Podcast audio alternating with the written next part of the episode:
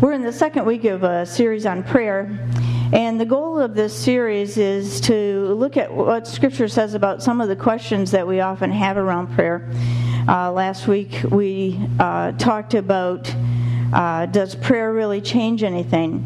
And we looked at three changes that we can uh, count on when we pray. And this week we're exploring the question is there a formula? Is there some kind of uh, equation for answered prayer? Is there some uh, secret to releasing God's power in our life? And as we talked this morning about prayer and some of the keys uh, to praying, I want to start by acknowledging that, or reminding us that prayer is more than asking for God's help and God's provision for our needs. We pray to grow closer to God, to seek more of Him in our life, to, to know Him and love Him in a deeper way. And there are a number of components to prayer. We should always include time for praise and for thanksgiving and time for listening. If you think about that conversation with God, who knows more, you or God? So, you know, we always need to take time to listen to God. But Jesus also invited us to ask, to bring our requests to God. And that's the aspect of prayer that's the focus of this series and of the message today. And the takeaway for today's message, the, the main thing I want to lift up to you is this that God loves his children and he delights in answering their prayers. You should never be afraid to ask or to think God is disinterested in the things that matter to you. Uh, Philippians 4 6 um, says this, and this is our memory verse, so let's read it together.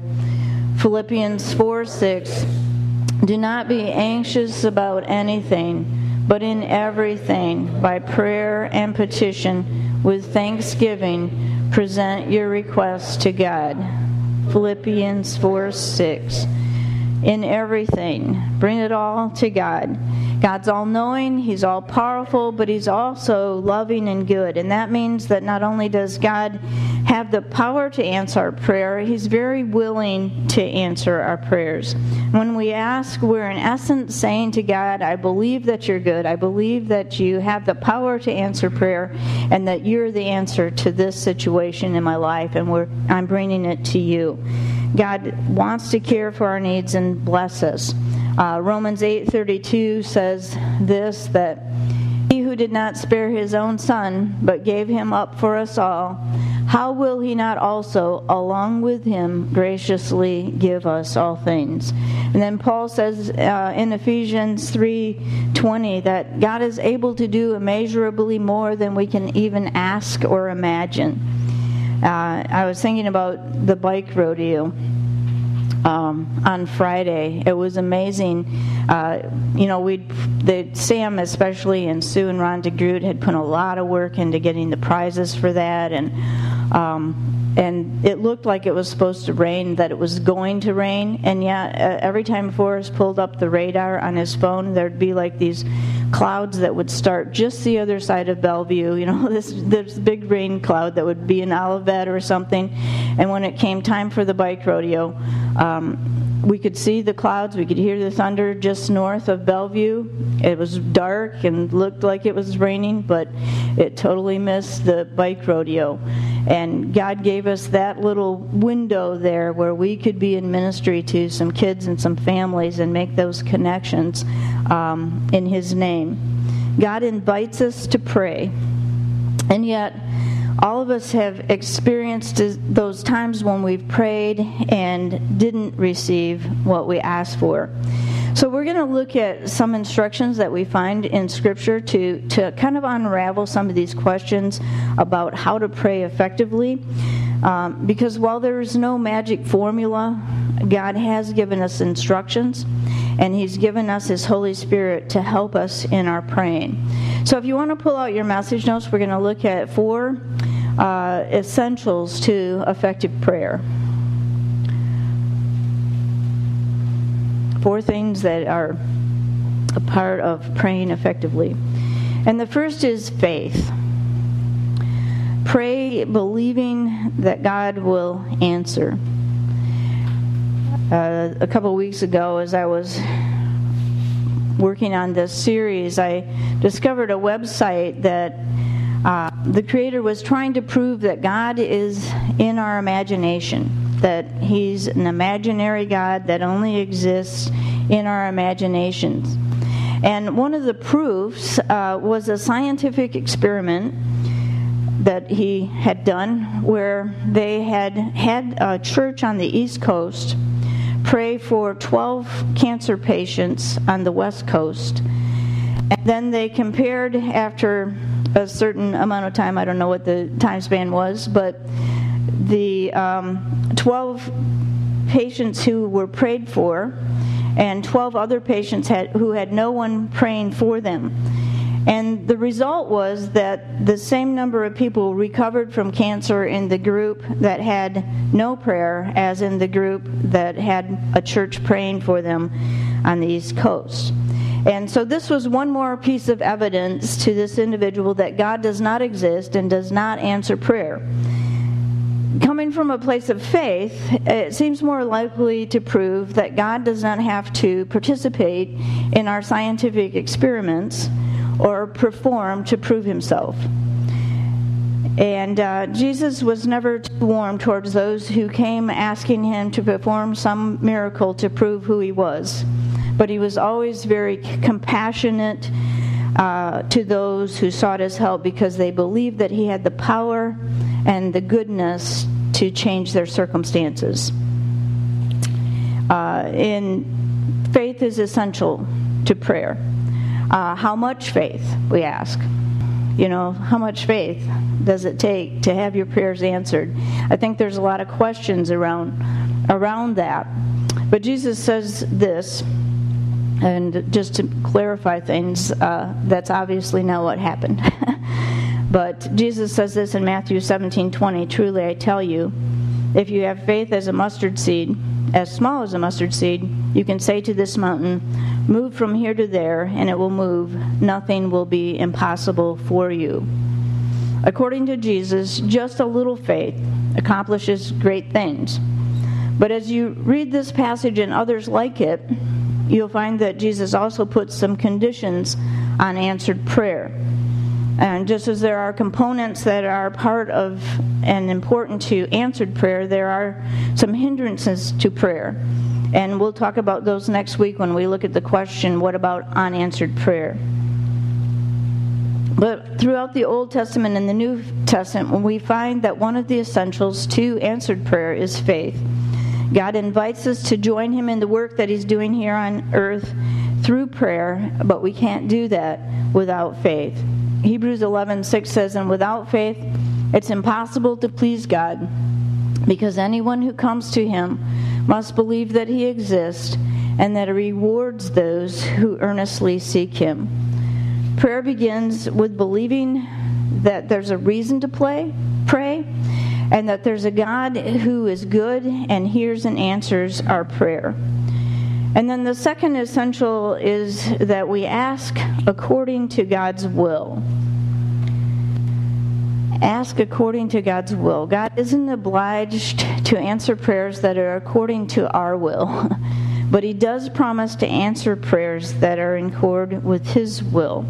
Uh, here's a scripture from 1 John 5 14 and 15. This is the confidence that we have in approaching God that if we ask anything according to His will, He hears us. And if we know that He hears us, whatever we ask, we know that we have what we have asked of Him. And, you know, I think this is one of the places where we can kind of pull ourselves up short because um, we're not always sure what God's will is. And we can have questions and start to doubt uh, if maybe we're not having our prayer answered because we aren't in line with God's will. His ways are higher than our ways, His thoughts are higher than our thoughts, but that doesn't mean that we can't know His will or how to pray according to it. So I want to lift up uh, just kind of quickly uh, three guidelines for praying according to God's will. Uh, you can know that you're praying according to God's will if, first off, you base your prayer on a promise. If God has promised it, He will do it. uh, he's not obligated to do things he never said he would do, but God does what he says he will do. And you can know if God has made a promise concerning something that when you pray about that, that you're praying in accord with God's will. 2 Corinthians 1:20 says no matter for no matter how many promises God has made, they are yes in Christ. Because of Jesus' righteousness, we come before God with confidence when we uh, come and pray according to his promises. And I've put some of the promises of God on the back of your message notes to kind of help you get the feel for the kind of things that you can pray for and know that God wants to answer. Uh, there are, of course, many, many more promises in the Bible, but because God has promised that He is faithful to forgive our sins, we know that when we come and ask forgiveness, He forgives us, those kinds of things. And you can be sure that a prayer based on a promise is God's will. And um, I'll just say we don't always know the time frame that He's going to answer that prayer in, but He promises that He will. And then the second is to pray the scriptures. Uh, this is one of the most powerful ways to pray and know that you're praying in accord with God's will. Uh, sometimes when I'm praying about a situation or a, for a person, God will bring a scripture to mind, and I just know in my spirit that that's His that he's given me that scripture and i'll continue to pray that scripture a friend of ours uh, had cancer and in comstock and she had two small children at the time and i happened to cross psalm 128 where it says may you live to enjoy your grandchildren and i just grabbed a hold of that, and I, God, may Louise live to enjoy her grandchildren. And that was my prayer for her. And she's been cancer free now for, I think, 10 years. So, um, God, and the cancer that she had too was a very aggressive uh, cancer. And God answered uh, her prayers, my prayers, and the prayers of many other people. And then, um, let me show you Isaiah 55 10 and 11. It says, As the rain and the snow come down from heaven and do not return to it without watering the earth and making it bud and flourish, so that it yields seed for the sower and bread for the eater, so is my word that goes out from my mouth. It will not return to me empty, but will accomplish what I desire and achieve the purpose for which I sent it. God's word is powerful, and when you pray, uh, ask God to lead you to that scripture uh, that you can pray concerning your situation. So, like if you're uh, needing to know that you're going to have the strength for something that you're facing, you might grab on to Philippians 4:13, "For I can do all things through Christ who gives me the strength," and insert your name in there. For you know, Lynn can do all things through Christ, gives her the strength. Uh, or you may change that into a prayer and say, God, your word says that I can do all things through Christ who gives me the strength. Jesus, would you give me the strength that I need today for what I'm facing? Use the scriptures, turn them into prayers, and uh, you know that God's God, that's God's will for you. And then um, the third thing, if you pray in line with God's character, you know that that's a prayer in line with God's will. God's will always lines up with who He is and with His character. So when you pray for things like justice, mercy, forgiveness, uh, unity, those are all things that are in line with God's character and are His will for you. So those are those are just three uh, ways that you can, can know that you're praying according to God's will. There are other other ways, um, but I wanted to give you those. And then let's go back to the essentials to answered prayer. The third thing is persistence. Keep on asking. Uh, you know, sometimes God answers prayer right away, and other times um, He doesn't. Sometimes He answers with a yes, you're going to have a nice, clear day for the bike rodeo. And other times we have to wait. Uh, God doesn't answer prayer on our timetable. And there's ever, evidence in Scripture that there are some times when um, He doesn't answer prayer unless we persist in praying. Uh, look with me at this story from Luke, our parable from Luke 18. Then Jesus told his disciples a parable to show them that they should always pray and not give up. He said, In a certain town there was a judge who neither feared God nor cared about men. And there was a widow in that town who kept coming to him with the plea, Grant me justice against my adversary. For some time he refused. But finally he said to himself, Even though I don't fear God or care about men, yet because this widow keeps bothering me, I will see that she gets justice, so that she won't eventually wear me out with her coming. And the Lord said, Listen to what the unjust judge says. And will not God bring about justice for his chosen ones who cry out to him day and night? Will he keep putting them off? And, and Jesus is setting up a contrast here uh, between this unjust judge and a perfectly good and loving God. And his point is that if the unjust judge answers the request of some unknown widow who he has no compassion for, how much more will a loving God answer the prayers of his children who continue to come to him even when they don't see the answer on the horizon? We need to be persistent in prayer because God doesn't always answer our prayers with a yes or a no. He sometimes answers with a wait. And God may fully intend to answer whatever it is that you're praying about, but his answer is not yet. And so Jesus tells this parable to encourage his followers to continue to pray and not give up. And there are, are, of course, many reasons that our prayers aren't answered right away. Sometimes uh, our, we're praying and it, our prayer involves other people, and God has to work in their life in order to move them to the place where your prayer can be answered. But God sometimes causes us to persist in prayer because He needs to do something in us. And that that something takes time. And so while we're praying, God is working in us and and um, doing things in us that we wouldn't have experienced if He had answered that prayer right away. And then the final thing um, is to pray with the help of the Holy Spirit in Jesus' name. Uh, the Holy Spirit uh, says in Romans 8 that He helps us when we don't know how to pray. So we need the Holy Spirit, and He's the one who helps us to know what to pray. And when we pray, we should ask in Jesus' name. When Jesus died and then was raised to, again in power, God gave him all authority in heaven and earth. And it's by his authority and in His name that we have the promise that we're able to move mountains. Uh, John 14 14 says, You may ask me for anything in my name, and I will do it. And then John 16 23 says, Truly, truly, I say to you, whatever you ask of the Father in my name, he will give it to you.